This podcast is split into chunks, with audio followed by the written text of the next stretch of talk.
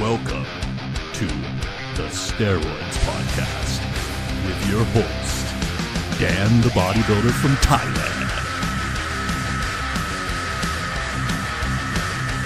Boom! Boom! Let's get started here. The Steroids Podcast is brought to you by Ultimate Guide to Roids, 109 page ebook by Dan the Bodybuilder from Thailand.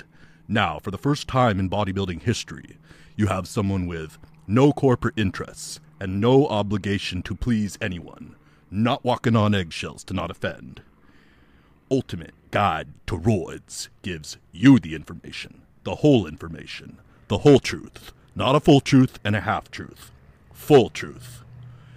Ultimate Guide to Roids gives you the keys to the Lamborghini, gives you the information, and lets you decide what to do with it. It's a crime this information has been suppressed this long. Now let's get on with the podcast. This question is from Lou on Instagram. How to properly combat estrogen rebound from prolonged AI or Nolvadex use during extended cycles of 20 plus weeks. Okay, so the first thing is the length of this cycle has no effect on the rebound potential of the estrogen.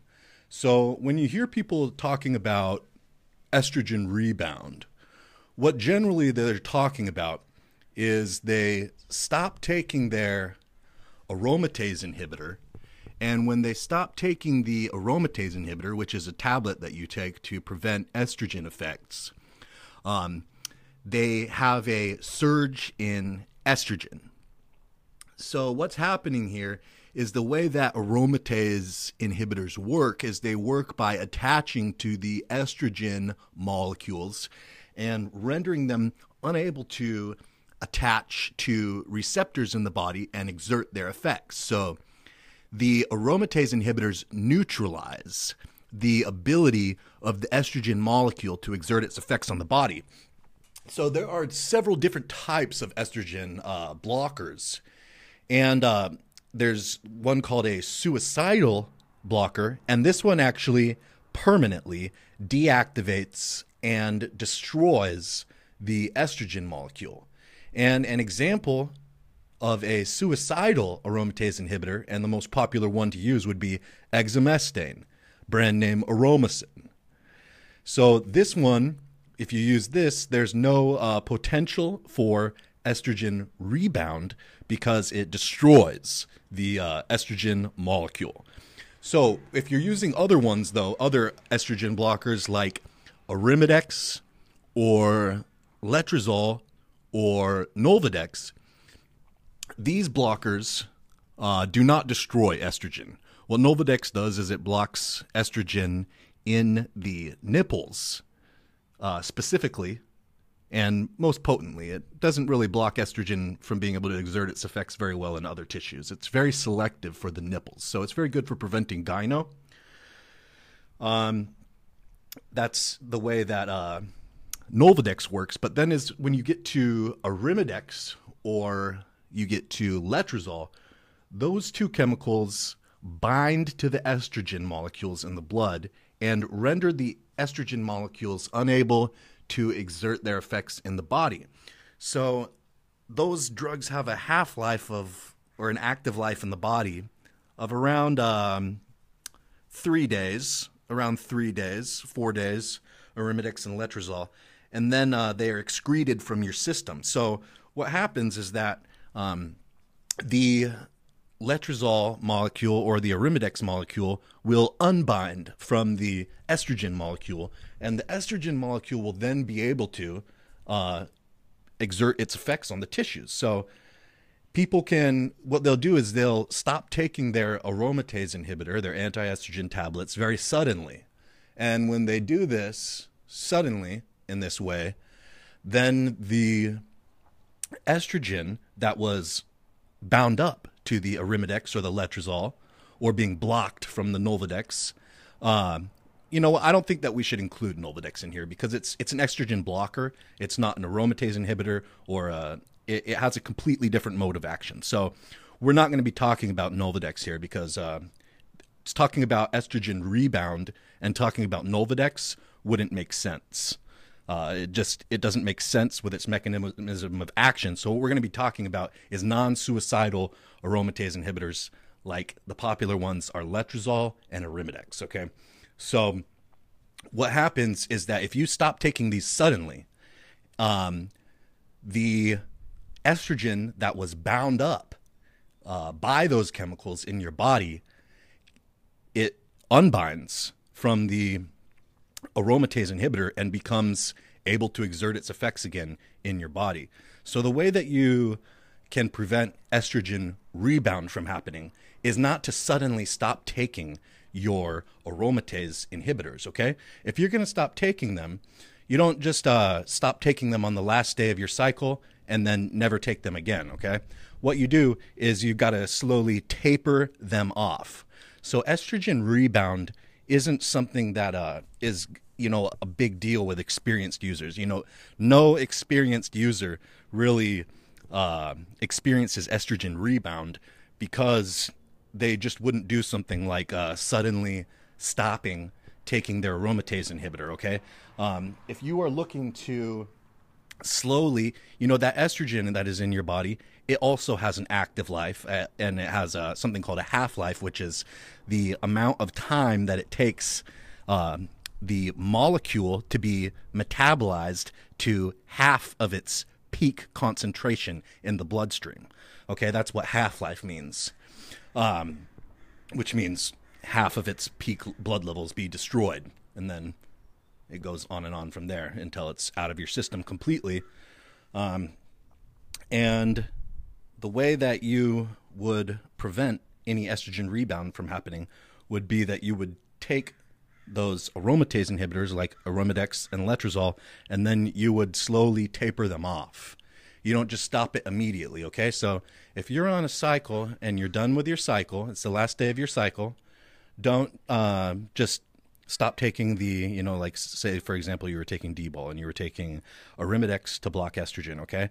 So now if you just stop taking the Arimidex and the D-bol on the same day, you may have some estrogen rebound when the estrogen created from the D-bol that was being bound up and unable to exert its effects in your blood and in your body by the arimidex or letrozole once um, that uh, letrozole or arimidex is then metabolized and gone from bloodstream, you know, it can uh, detach from those estrogen molecules that were created from the D-bol, and then the estrogen can be free in your blood again um, to exert its effects. So basically, what you do is instead of just stopping the, uh, like for example, D-bol and arimidex on the same day, what you'd do is you'd stop the uh, the D-bol, and then you would taper down the arimidex. So say you were taking D-bol at uh, you know you're taking the D-bol and then you're taking the arimidex at one milligram per day every day or something. Okay, now you know for the next week take half that amount,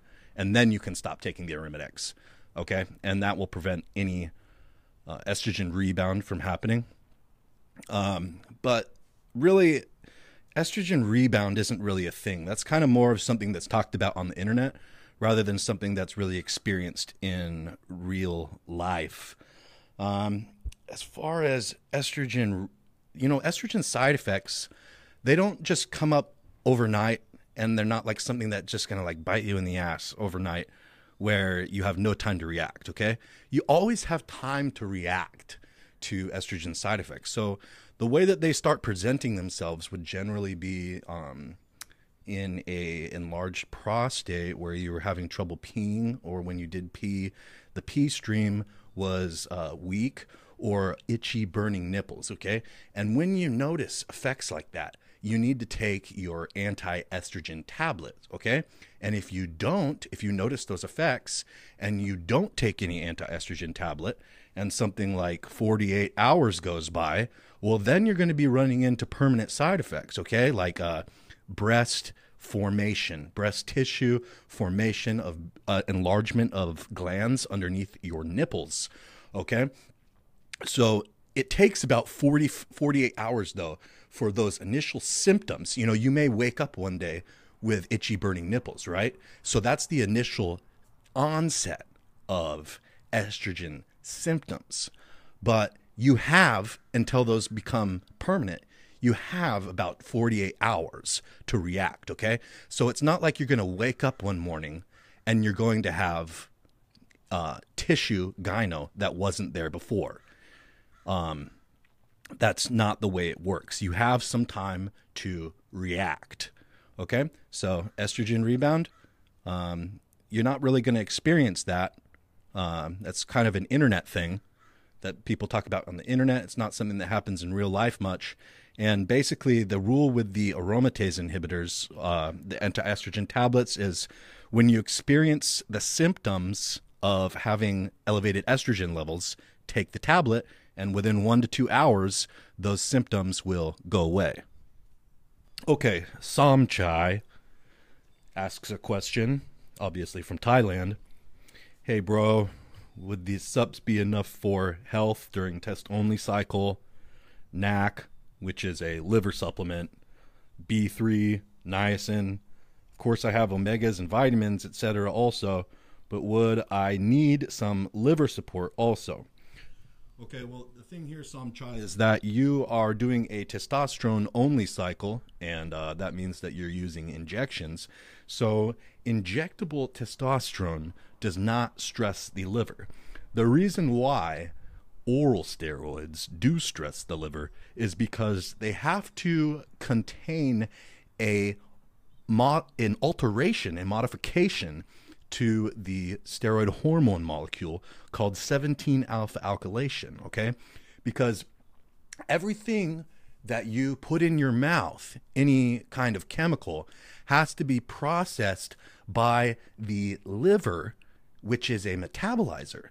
A, the liver contains enzymes that metabolize or break down and destroy things, okay? So, because if you take something through your mouth that's going to have to go through your liver, if you just took something like testosterone, um, it would be destroyed by your liver, okay? And so the way around this is adding this uh, chemical modification to the hormone molecule called a 17 alpha alkylation. And what that does is it strengthens the hormone and makes it be able to go through the liver without being broken down and destroyed. And it does it very, very effectively so that you know, if you took a hormone uh, through your mouth and it didn't have a, uh, you know, if you took like raw testosterone through your mouth, uh, by the time if you took 100 milligrams, you may only get one milligram of that, you know, in your bloodstream. The other 99 milligrams would be destroyed by your liver. But if you use something um, with you know, if you used methyl testosterone, which is testosterone with a 17 alpha alkylation modification added to it, it would not be broken down, and you'd get about 90% of that or more um, of those of the milligrams that you took in your blood undestroyed by your liver. So, since you are using injectable testosterone, you are bypassing this whole mechanism, and your liver will not be stressed from taking injectable testosterone. Now, you didn't tell me uh, how many milligrams you're going to be taking for the test cycle, okay? But generally, uh, testosterone, injectable testosterone, with nothing else, with no other steroid hormones included, is one of the best uh, cycles for your health that you can do because testosterone is a bioidentical hormone and uh, it's made for human bodies. Um, the rest of the steroids are hormones that are based off of testosterone or progesterone or estrogen. Um, and then they have modifications that, that were done by scientists in a lab. And so they are not natural to our human bodies. And that's the main reason why they have uh, pretty potent health side effects. So the main thing actually with testosterone that could hurt your health is having elevated estrogen levels uh, because estrogen is a carcinogen. It causes cancer. Um, it also can. Uh, it has a lot of you know acne effects. It can blow up your prostate. It has a lot of uh, bad effects in the male and even in the female. You know, it gives them cancer. Um, so, main thing on the testosterone only cycle is that you want to make sure that you keep your estrogen levels in range. And you don't want to do this by taking an estrogen blocker, okay? Estrogen blockers prevent you from experiencing estrogen symptoms, but they don't actually destroy the estrogen molecule or render it in, ineffective or unable to exert its effects in your body. So what you're going to want to do is take a Arimidex, letrozole, or exemestane. Um, what you can do is you can take your blood work and see if a certain dosage of those chemicals, such as two or three tablets per week, keeps your estrogen in range. Or another way that you could do it is you could take those tablets whenever you feel estrogenic symptoms and those symptoms will then resolve within one to two hours. But as far as support supplements, you don't really uh, need any support supplements for a testosterone only cycle. Um, absolutely, taking omegas and uh, vitamins is good. Um, you know, you can take the other supplements that you mentioned as well, but um, you know the the thing that is going to be the the most hard on your health, you know, that could elevate your blood pressure or something like that is going to be high estrogen levels again. Uh, that is the most, uh, you know, that's the danger. That's the unhealthy part of using testosterone because the high estrogen levels are also going to cause you water retention. And uh, the water retention is going to cause your blood pressure to rise. Okay. So, as far as you worrying about your health, uh, with your testosterone only cycle, yeah, I think it's a good idea to take those uh, vitamins to live a healthy lifestyle where you do cardio, where you do weightlifting, where you eat a clean diet that's uh, free from, uh, you know, garbage, unhealthy foods, and then, um, you know, keep your estrogen in range, and uh, you should be good. Okay, Harby asks, I bought Androxon oral yesterday, but not used that yet. What do you think? And uh, so what androxon is is it's a tablet or a gel capsule of testosterone undecanoate. So this goes back to what I was talking about about um, having a 17 alpha alkylation to make oral steroids not be destroyed by the liver. Um, and that's the reason why um, oral steroids it's one of the reasons why they're different than injectable is because they have to pass the liver. So androxon, what it is, is it's a non 17 alpha alkylated steroid that is supposed to be used orally. So the problem with this stuff is is that it gets destroyed when you uh, put it in your mouth, your liver destroys it because it doesn't contain 17 alpha alkylation. It's only going to give you very, very modest increases in testosterone, and it's mainly used and prescribed for old men. Um, because of the fact that by the time that that uh, testosterone undecanoate, which it does not have that um, 17 alpha alkylation on it, gets through your liver, it's pretty much completely destroyed. So you know you may get you know a maximum of 10% of the ingested dose actually active and available in your bloodstream. The rest will be destroyed um, on its way there. So, you know, as far as testosterone tablets, you know, anything like uh, androxon or uh, there's another type of um, testosterone tablets. Whenever you see that, a lot of times it's going to be testosterone undecanoate. And, uh, you know, it really doesn't work good. Injecting testosterone undecanoate works really well because then it doesn't have to go through your liver. Um, but for uh, tablets, it works uh, terribly. It's very, very poor, not effective. So, uh, what? Yeah, it's it's not effective. The only, as far as tablets go, the only uh, testosterone that is effective is methyl testosterone. Okay, because it does contain the 17 alpha alkylation that allows it to survive the liver. Um, another option, uh, because you know a lot of times people say that you know their oral only cycle um, sucked or gave them like sexual side effects. So um, that's mainly because of estrogen. And if you don't have estrogen at all, zero, your sex drive will be destroyed. Um, so if you take an oral only that is good at building muscle and it also produces estrogen, like D-bol, um, that would be another option for someone that uh, does not want to do an injection, but they want to get the effects and the uh, gains of testosterone from taking tablets. They could take 10 to 15 milligrams of methandienone, uh, methandrostenolone, dianabol. Those are all uh, different names for the same thing. They could take that daily, and they would get uh, muscle gaining effects from that. Um, and they would also have, uh, you know, they wouldn't have their sex drive be destroyed. Okay, Pat asks, which do you prefer with TRT, metformin or yohimbine? Well, this really has to do with uh, your goal.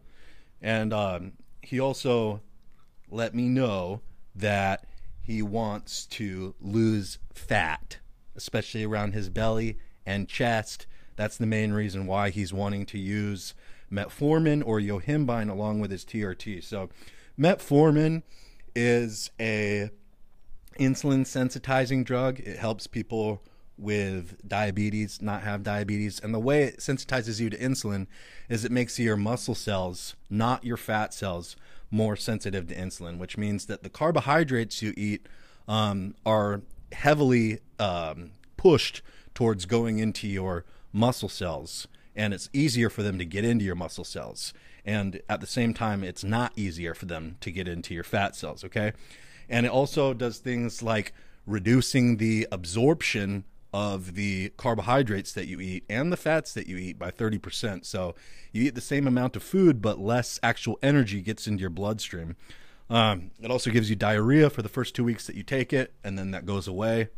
Um, so metformin is pretty effective for weight loss. And that initial first two weeks that you take it and you have diarrhea, well, you're not really going to be absorbing much of your food. So you're going to be losing weight because your body isn't going to be intaking much energy from the food that you eat. Uh, so it is very effective for weight loss, but it shouldn't be taken without testosterone because it reduces natural testosterone by 60%. So it's a good thing that you're taking testosterone with the metformin pat uh, because you won't have any problems with metformin reducing your testosterone levels since you are replacing your testosterone with injections. Okay, so then he uh, went on to ask uh, can I still use yohimbine for weekend early cardio or just stick with metformin? And uh, the answer to that is yeah, absolutely. You can still use, yohimbine. So, yohimbine is more of a stimulant, um, and metformin works, like I said, on a totally different mode of action. Um, it works on a mode of action with your digestive system, whereas yohimbine works by stimulating your body and causing your fat cells to reduce or re, to put triglycerides into the bloodstream uh, for your muscles to use for energy. So yohimbine kind of puts you into a fight or flight response when you begin taking it. And uh, the way that that works is that about 10 to 15 minutes after taking the yohimbine tablets and uh, you know if if you're using the yohimbine for fat loss you should take a minimum of 10 milligrams per dosage and it must be taken on an empty stomach for fat loss uh, because there can be no insulin present in the blood or else it cannot function the way it's supposed to okay? So the yohimbine must be taken on an empty stomach in order to burn fat and when you do do that it's very effective and it also will blunt your appetite. About 10 to 15 minutes after you start taking the yohimbine, you will start to shake. You'll get the shakes, and you'll also have some chills. Um, your blood pressure drops a bit because it's a vasodilator, which means that it makes your uh, blood flow more easily by relaxing your veins and arteries. And uh, yeah, it's very effective for cardio. So yohimbine, since you know I think that the reason why you were asking, you know, is it okay to stack the yohimbine with the metformin is because if you're doing something like taking caffeine and taking yohimbine at the same time, which are two stimulants, that might be a bit much and you might get some anxiety from doing that. Um, but stacking the yohimbine and the metformin, uh, they're not going to it's not going to bother you because the metformin isn't a stimulant. So the yohimbine works on a totally different mode of action. So that's fine. That's totally fine to do that stacking with the metformin. Um, and uh, yeah, the yohimbine is very uh, effective for fat loss. The way that you should use it is you should take the tablets, take at least 10 milligrams, but you know, 20 milligrams is uh, the dose that really is potent for fat loss, but 10 milligrams is the minimum dose, okay, for fat loss. And you take this on an empty stomach. It's best to take it when you first wake up. Uh, first thing that you do is you take the yohimbine. Uh, 10 to 15 minutes later, uh, you start to shake and get the chills, which is your body going into a fight or flight response in response to the yohimbine, which means that your fat cells start rele- releasing their stored triglyceride energies into the bloodstream. And then you want to go for a walk uh, to burn up those triglycerides that are then triglycerides are fat molecules that are floating around in your bloodstream so that they don't get reabsorbed into your body. So go for a walk uh, for 30 to 45 minutes. And uh, after you start to notice the, the shaking and chills from the uh, yohimbine, go for that walk, burn up those uh, fat molecules that the yohimbine has released into your bloodstream. And uh, yeah, burn fat like that. It's great. It's great. You take it on an empty stomach and you do cardio with the yohimbine, and it is an incredible fat burner. Um, it is roughly 50% as effective as clenbuterol for burning fat. Um, roughly, guys, that is a that is an estimate. Okay, roughly. Matt asks, is there any real way to fully mitigate against testicular atrophy, or is it inevitable? Okay. Uh, he also asks, can they regrow once they've shrunk your testicles, your balls? And the answer is yes. So I had shrunk testicles for quite a long time of my steroid use. And then uh, eventually I got sick of that, okay? I got sick of it because it's not why I signed up to do this, okay? Um, I don't like it and uh, I don't want it. So I did what was necessary to stop that from happening, which was taking HCG year round. So HCG, human chorionic gonadotrophin, is um, it's very similar to the chemical luteinizing hormone that your pituitary gland releases um, to cause your testicles to function and produce testosterone and sperm. So, what you can do is you can take HCG and it causes your body to believe that this signal from your pituitary gland that causes your testicles to function is happening when it's not. Because when you take steroids, the uh, the signal from the signal to cause your testicles to function stops. Okay, and so what happens is that when your testicles don't have any signal signal to function anymore, they stop producing testosterone and they stop uh, producing sperm. And what they do is they shrink because they're not being used. Okay, and the shrinking, it's not actually that they're being destroyed. It's not like uh, you know they're shrinking because parts of them are being destroyed that's not the way it is it's actually they're just going into hibernation because they're not working anymore so as soon as they have that signal again uh, to to work then uh, they go back to full size they start producing testosterone and they start producing sperm again um, so once you start taking hcg you can still have um, functioning testicles producing sperm and producing testosterone while using steroids at the same time. Um, and this is why I started taking 500 IU of HCG year round because I didn't want to have um, small shrunken testicles that were dysfunctioning, not functioning anymore. So I started doing that, and uh, ever since I started taking 500 IU, of HCG year round. Uh, my testicles have been natural, normal size again, even though I still use steroids. So that was a good decision, and uh, I like doing it. Uh, Matt had another question. How long should a kick in period be if I were to use six weeks of D-bol oral cycle? So he's talking about D-bol only. I am 83 kilograms, 14 ish percent body fat right now. How much weight should I expect to gain? Okay, well, you gotta let me know how many milligrams of uh, D-bol you're expecting to use. If you're using a D-bol only cycle, I'm guessing that you're probably planning like 25 or 30 milligrams per day, and yeah, you're gonna make gains on that. Um, so the thing with with roids, dude, is that they work really good when they're in your blood, but when they're not in their, your blood, your body has no reason to really like maintain uh, the gains of the steroids. So you start uh, slowly reverting back over time. You can't take steroids and then uh, expect to keep the gains from taking the steroids indefinitely.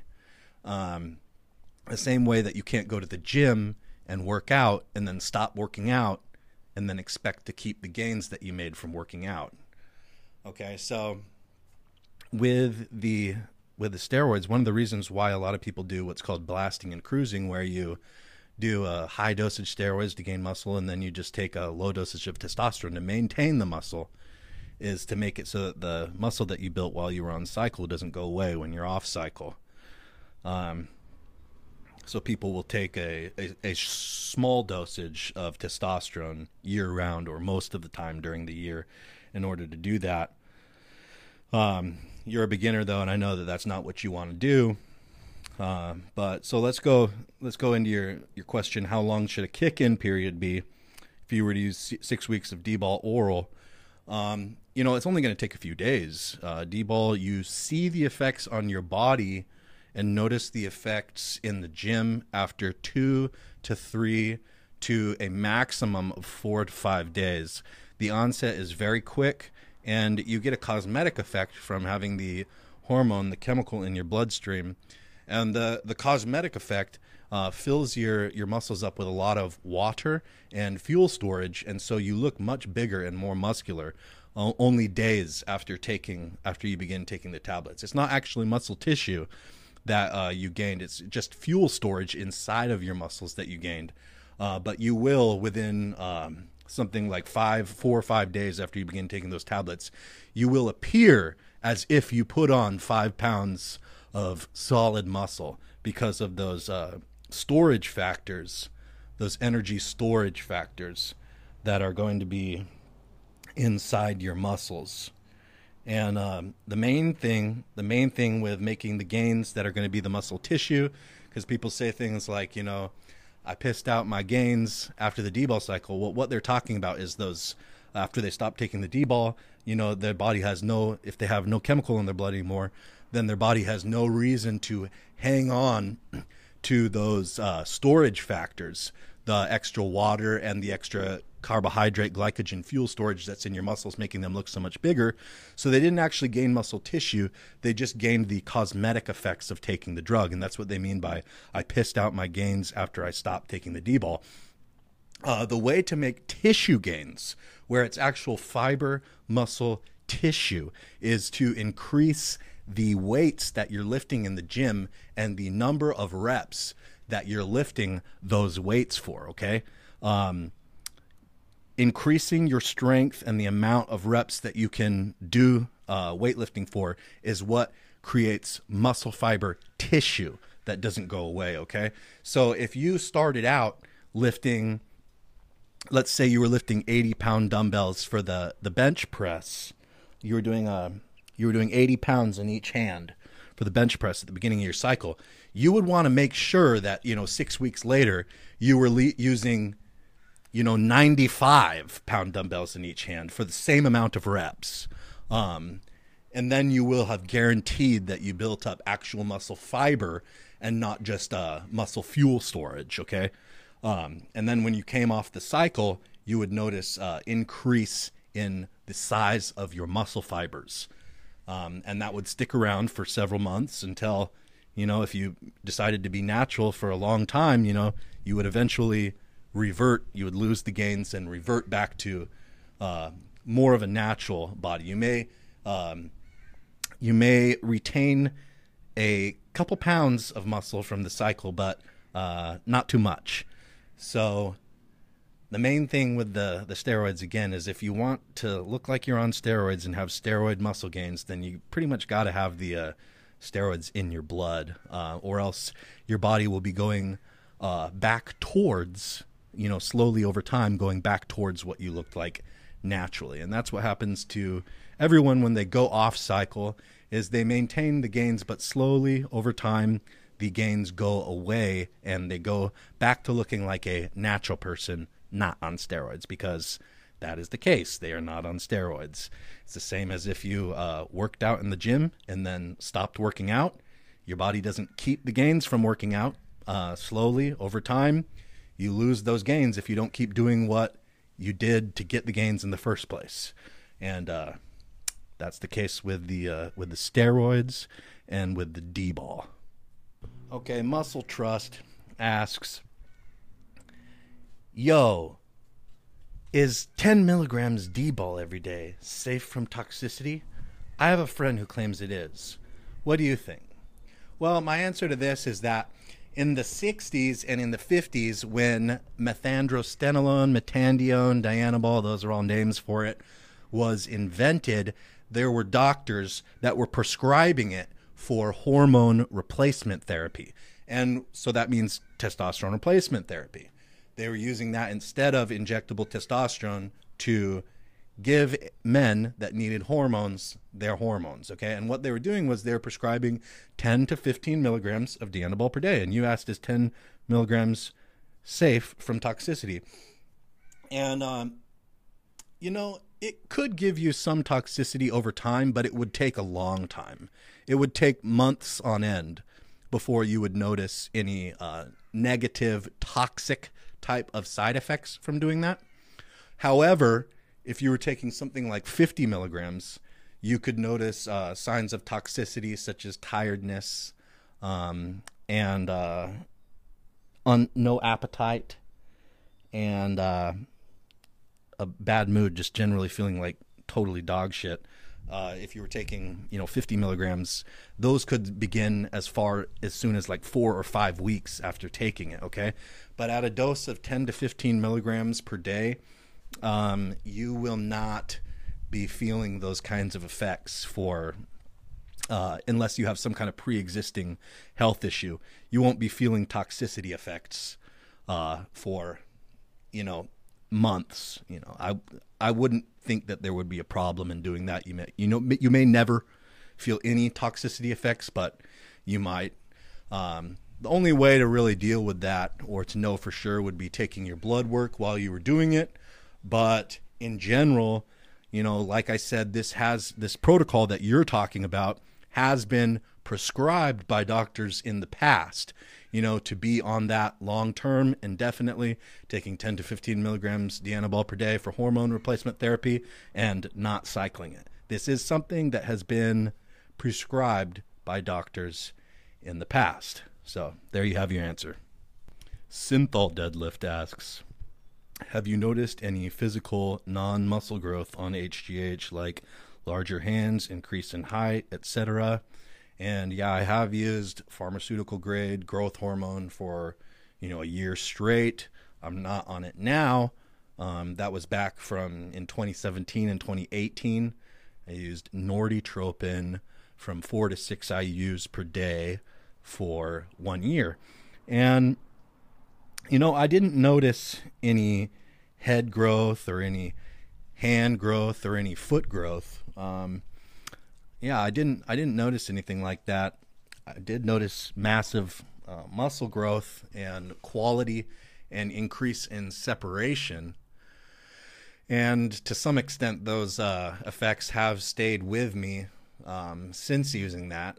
Um, but you know, I really think that you need to be taking around 10 IUs per day to start getting these uh, effects that are like acromegaly like effects. Um, you know, four to five IUs per day of growth hormone is actually what teenagers are producing during their uh, during their high growth years when they're when they're growing the fastest, when their bones are growing the fastest. So it's not really an acromegaly type dosage. It's when you are going 10 IUs and above. That's when those uh, negative side effects start to happen. And the tap out point for muscle gains really where the effects, you know, they're where they're the best, like the you know the the best effect with the least risk on growth hormone is really around like six IUs per day of pharmaceutical grade growth hormone. That's uh, when you take more, yeah, it gives you better gains, it gives you better fat loss, but not in the same way. It doesn't do it that much better, you know? It does it better, but it doesn't do it like boatloads better. and that's also when you start getting side effects from having you know really high growth hormone IGF-1 levels like your feet growing your hands growing your head growing things like that um, and a lot of people do take um, you know 10 IUs or more you know one vial of growth hormone is usually 10 IUs and so taking one vial a day is uh, not too uncommon for uh, bodybuilders who are really big or bodybuilders who are really serious about what they're doing. Um, bodybuilders take up to 100 IUs of growth hormone per day. It's very, very foolish, and that's guaranteed to give you acromegaly if you do something like that. Um, but bodybuilders experimenting from anywhere from 10 to 30 or 40 IUs per day of growth hormone um, is not unheard of by any means. It's actually pretty common. Um, if you talk to enough people who are bodybuilders, you will find ones who have uh, experimented with and done stuff like that. And, you know, it's those kind of dosages where you have more IGF 1 than is necessary, you know, way more than combined to the, uh, you know, muscle tissue cell that you've broken down in the gym to help repair it if you've got way more um, IGF one in your blood than whatever uh, you know you need to help repair your muscles from your workout and produce more muscle cells, well then that's going to spill over to other body tissues, so bone, organs, you know, gut growth, uh, feet growth, head growth, hand growth, stuff like that. Um, so that's from taking excessive dosages. But if you stay in the area of two IUs, four IUs, five IUs, uh, generally, unless you uh, are for some reason very genetically susceptible, you're not going to be having a lot of acromegaly type uh, growth hormone effects. Okay, vintage black ass. All right, I'm 21 and I want to hop on steroids. I'm wondering if 150 milligrams testosterone weekly year round combined with two blasts, one of around 250 to 350 milligrams test enanthate alone, and another with 40 to 50 milligrams anavar and 250 to 500 milligrams test in the winter would be fine. All right. Well, the first thing is that whenever you're taking gear, you are going to be risking some of your health a little bit. Are you going to be risking it very much, especially with the cycle that you said that you're going to do? No, you're not going to be risking your health very much. That's very, you know, compared to what you could be doing, that's very safe. And as far as like your blood, um, blood markers and everything too, the cycle that you cycles that you listed off in your plan is a very conservative plan. And if you got blood work done while you're doing that, it isn't going to look terrible. It, you know, it's going to look okay. Um, so a lot of guys they want uh, confirmation. They want someone else to tell them uh, what what you're doing is okay. But really, the only one who can really tell you like whether what you're doing is okay or not is you. Um, if you look for other people to tell you that confirmation of whether your cycle is okay or not, um, you got to maintain that the that the responsibility for what you're doing is you. You're deciding to do this. You're making this decision to use steroids, and uh, you know there could, there probably will not be health consequences to the plan that you have. Uh, at least very significant health consequences, you know, if any. But um, you know, it is still you making that decision to expose yourself to the risk. So when you ask, uh, would it be fine? I just want to let you know that uh, everybody who does this needs to make sure that they are uh, fully aware and uh, responsible for what they're doing, uh, making that decision and being confident, confident and comfortable with the decision that they made to use steroids. No one else can make that decision for you. Um, as far as your gains on those cycles, I like the idea of doing testosterone enanthate weekly at 150 milligrams year round with those two conservative blasts. Um, if you do 250 to 350 milligrams testosterone, that's not a blast. I know that you called that your blast, but the gains that you're going to make on that are going to be very, very conservative. So, I mean, you won't notice a huge difference from the 150 milligrams testosterone going up to 250 milligrams testosterone.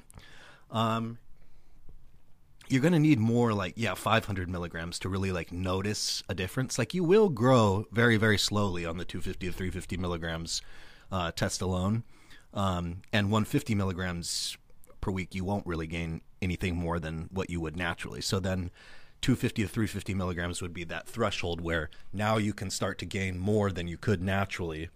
Um, and then the 150 milligrams yeah would just be maintaining what you built when you're doing the more. But you're not going to get any kind of explosive gains or uh, really radical size gains off of 250 to 350 milligrams test E only per week. Um, it's going to be uh, th- this would be something that you'd you know need to be doing long term. This kind of lifestyle with the hormones, you know, basically over years, and you would slowly uh, build up a you know really incredible physique, maintaining this kind of a protocol over uh, months and years. Um, and the 40 to 50 milligrams Anavar with the 250 to 500 milligrams uh, test would be a lot better. So, as far as making some kind of explosive muscle gains and having, uh, you know, explosive performance in the gym where your performance, your weightlifting, your strength, the amount of reps that you could do would be going up a lot, this would help a lot. So, the magic combination uh, for explosive gains uh, in bodybuilding is the combination of testosterone with anabolics. So they these anabolics is generally what we refer to when we talk about hormones that aren't natural to your body, like uh, Anavar, for example, oxandrolone.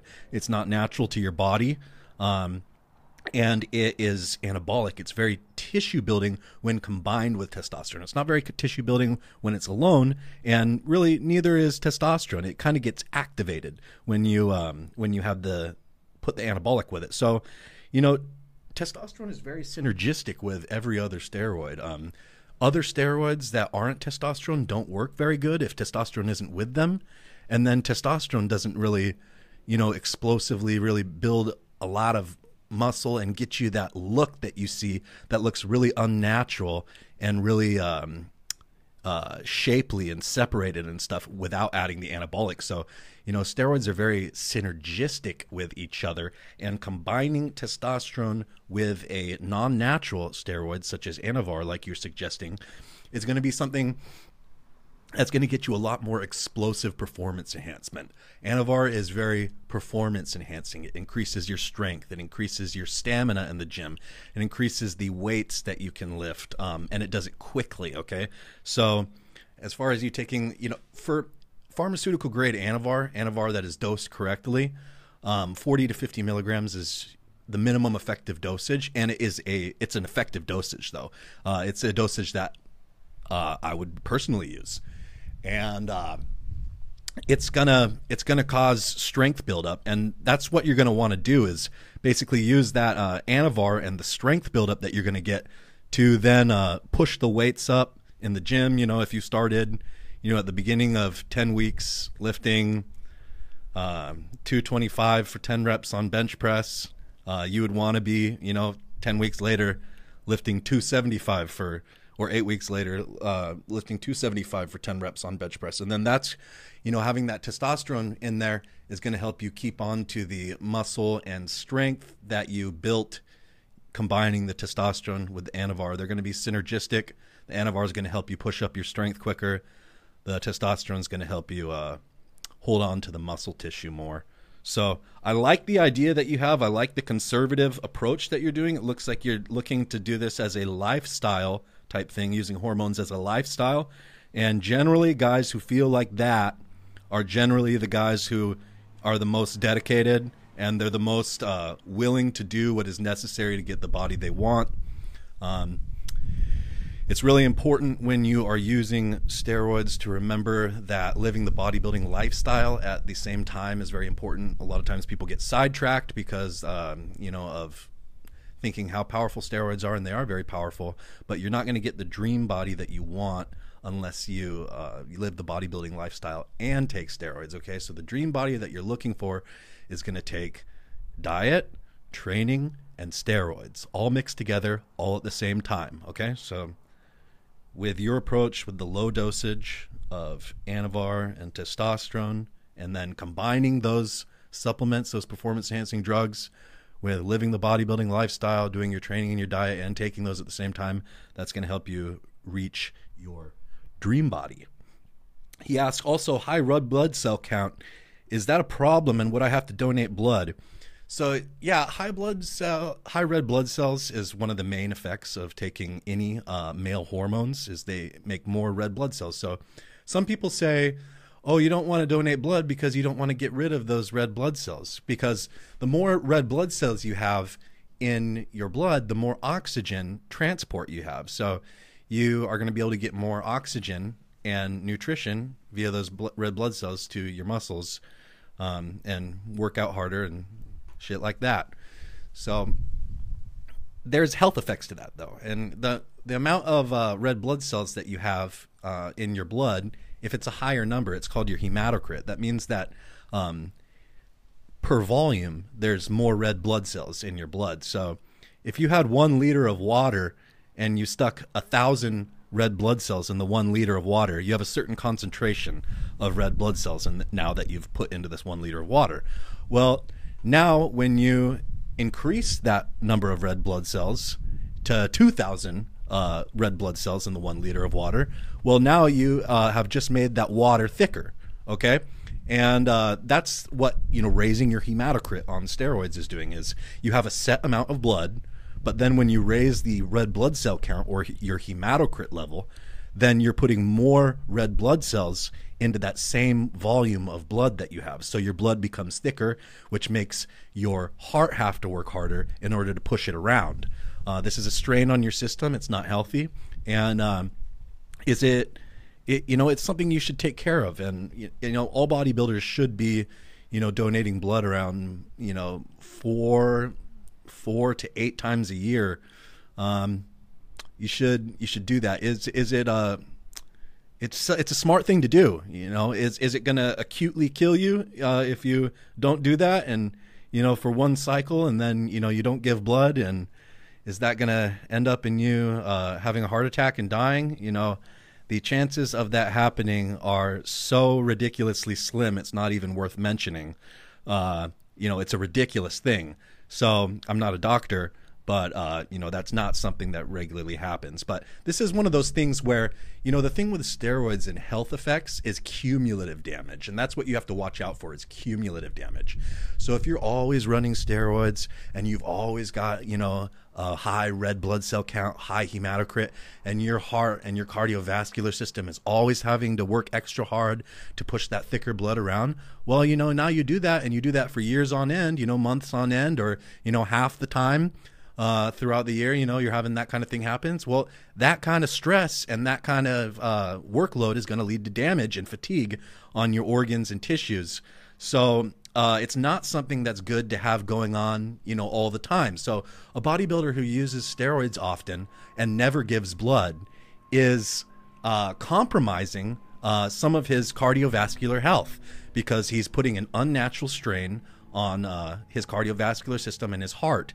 Uh, so that would be something that you know people say, and a lot of athletes they actually want more blood, red blood cells. They'll even go train at high altitudes to get more red blood cells, and that's because it is performance enhancing. So yeah, it is more performance enhancing to have a red blood, a high red blood cell count, a high hematocrit level. But is that healthy to have all the time? No, absolutely not.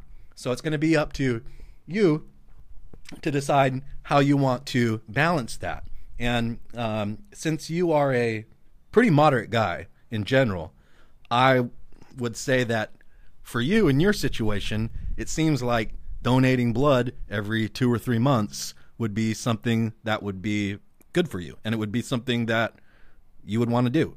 Um, I'll tell you one thing is that if you have overly red skin, if you're experiencing pink skin, um, one of the causes of that is high blood pressure, and then the other cause is high hematocrit level. It's, it's because you have a lot of oxygen in your blood.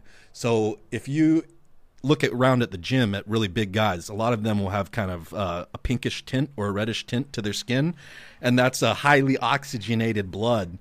And so if you uh, want your normal skin color to come back, um, giving blood will help with that to make your skin color go back to the way it was when you weren't using steroids to reduce that pinkish or red tint to your skin that you see a lot of steroid users have. They need to give blood. That means they have really high hematocrit levels. All right, Mr. Too Shiny asks, what would you recommend for a powerlifter to take for a cycle in order to gain as much strength as possible over a 12 week period if weight gain wasn't an issue? Plus, if weight gain was an issue for their weight class. Okay, so the steroids that um, do not increase your body weight uh, much, uh, meaning that they don't increase a lot of uh, fuel storage and uh, water retention. Uh, one of them would be definitely Anavar. Another would be Winstrol, and Winstrol is stronger than Anavar in everything that it does. So, Winstrol combined with uh, testosterone, high dosage testosterone, is a very effective uh, strength uh, drug stack, strength combination. Um, and and it doesn't increase your weight at all unless you're eating to make it increase your weight. Uh, something like Dianabol also, you know, is very good for increasing strength. Everyone knows that. Um, same thing with Superdrol, same thing with Anadrol, but all those drugs increase your body weight. But out of Anadrol, Superdrol, and Dianabol, Anadrol would probably increase your weight the least. Um, but then you know you have drugs like uh, like uh, Winstrol and Anavar that aren't going to increase your weight at all. Um, and you know the fact is is that when it comes to uh, strength, orals really oral steroids really seem to shine in that category. The only uh, injectable uh, that's really going to give you an acute increase in strength, the way that some of these orals do, is trenbolone, and and yeah, it is going to increase your strength uh, a lot. So if somebody wants to be strong, somebody wants to be lean, you know, have a good power to body weight ratio, you know, trenbolone is, you know, the strongest uh, chemical for that. It, you know, it's the strongest chemical for bodybuilding, powerlifting, really, you know, f- physique and performance enhancement. You know, it's very, very strong and powerful, and it does the things you want, like um, not increasing body weight uh, much unless you eat for that, while increasing strength, power, and performance in the gym, um, and being an injectable. So uh, it's very uncomfortable to take trenbolone, though, so we're always looking for ways to not take trenbolone and still get uh, some of the good effects uh, that it, you know, that somebody would want to take trenbolone for. So, as far as that goes, um, yeah, uh, and Anavar for strength without weight gain. Those are going to be the uh, the top ones, and then and then Anadrol after that. It is going to increase your weight, but not as much as something like Dianabol or uh, Superdrol. And um, those orals are pretty much the the best strength drugs. Also, on a side note, clenbuterol increases your strength. So you will notice a substantial increase in your strength if you take clenbuterol, the um, the weights you can lift and the amount of reps that you can do. And this isn't a steroid; it's actually a stimulant. And so, what it does is it gives a fight or flight response to your body that then you ha- are having this fight or flight response all the time. Your uh, central nervous system is extremely activated, and you are better able to recruit muscle fibers and motor units. So then, when you do go to the gym and you lift um, weights, the clenbuterol uh, makes you stronger because it stimulates you so much and activates. It gives you a greater ability to use your muscles. Uh, so this is actually something that people, you know, clenbuterol is used for weight loss and fat loss. But you know, as far as increasing your power to weight ratios, it would help here, and uh, you know, would help you to lose weight as well while becoming stronger and lifting heavier weights for more reps. Um, and then if weight gain uh, is not an issue, you don't care about gaining weight, then yeah, absolutely, um, you'd want to use high dosage testosterone uh, with you know Dianabol, Superdrol, or uh, Anadrol, and eating a lot of carbohydrates. Uh, Anadrol is the standard powerlifting hormone, a stack of testosterone, uh, nandrolone, and Anadrol. Those are the the three standard uh, powerlifting drugs that are time tested, and that's what a lot of the strength athletes are using. Okay, And our last question of the day is a really juicy one from Joel. Is it growth hormone that gives the 3D bubble muscle look like Jeremy Buendia and others? Like super full look. Can that look be achieved without growth, or is that the only way? Okay, that ridiculously full uh, look that looks like a bubble, like you said, um, that is insulin. Okay, and those kinds of gains are so transient because they are mostly storage factors the increased fuel storage and water in the muscle. And that's what makes it look like that bubble look because the muscle, it's, you know, when you say water inside the muscle, that appears as muscle. Okay? It doesn't it doesn't make the muscle soft at all. Um, does the quality look as good as uh, muscle that is primarily fiber without a lot of uh, without a lot of uh, fuel storage and water inside? No the quality doesn't look as good but it still does look you know the same as you know it just looks like muscle and the muscle appears to be bigger fuller and it's still a hard muscle being full of water. So basically what guys can do is when they take growth hormone and insulin together uh, the growth hormone makes it so that their uh, fat cells are insensitive to the effects of insulin and can't take in nutrition.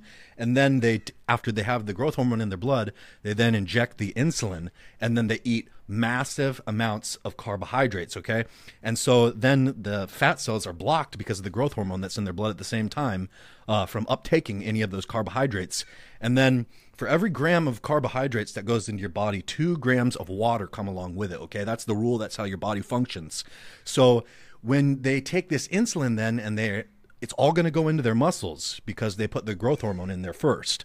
Okay, and then they eat this massive amount of carbs, and every gram of carbs carries the two grams of water. So they're getting a massive amount of volume uh, like jackhammered into their muscle cells, okay? And that's how you get this really just ridiculous overly full, bubble looking, uh, super round uh, muscles like that. And you'll notice a lot of times the muscles, when they look like that, it looks a little bit cartoonish. It looks a little bit cartoonish, and it doesn't look quite as hard and grainy and uh, fibrous. And it just doesn't look as permanent. It doesn't really have quite as permanent of a look to it. Just when you look at it, it looks the quality just doesn't look quite as high, but it does look very freaky and it's very uh, eye catching, and it's a look that a lot of people want to look want to have because a lot of people don't want to look natural. They want to look like aliens. They want to look like freaky, and they're wondering, you know, how can I get that really big full look like that? And um, so the ones that have it the most, and you see these guys, they look like bubbles.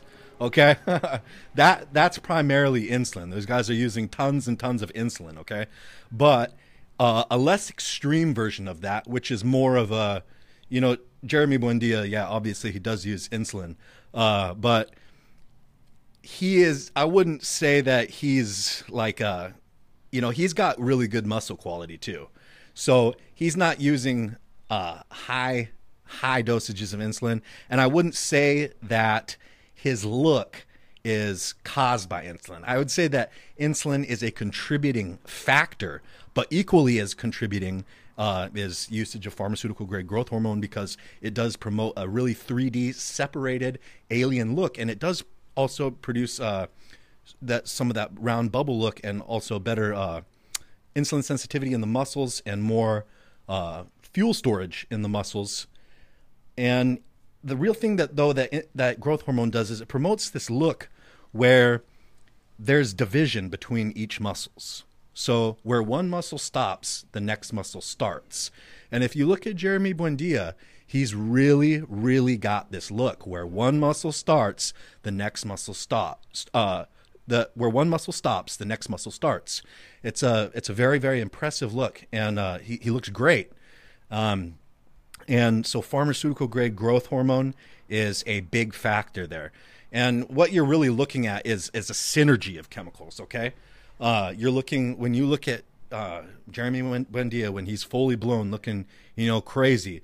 You know the there's three there's three main things happening there. Okay, you're looking at trenbolone, you're looking at pharmaceutical grade human growth hormone, and you're looking at insulin all at the same time. Okay, and then you're also looking at genetics that are good for that, and you're also looking at diet and training that is you know spot on.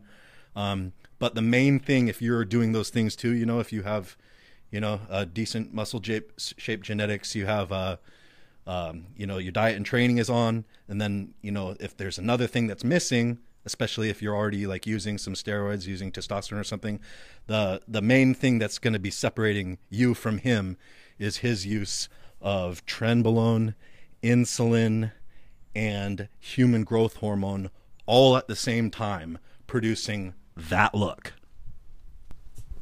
All right, you guys, this has been a presentation of the Steroids Podcast. For SARMs and research chemicals, go to neuroids.com and get 25% off legit, fully dosed, not bunk SARMs and research chemicals. 25% off, coupon code DAN. That's Dan, D A N, at checkout. 25% off, neuroids.com. If you would like your questions to be answered on the Steroids Podcast, go to steroidspodcast.com and leave a comment with your questions or email or private message steroidspodcast at gmail.com or steroidspodcast on Instagram. Until next time.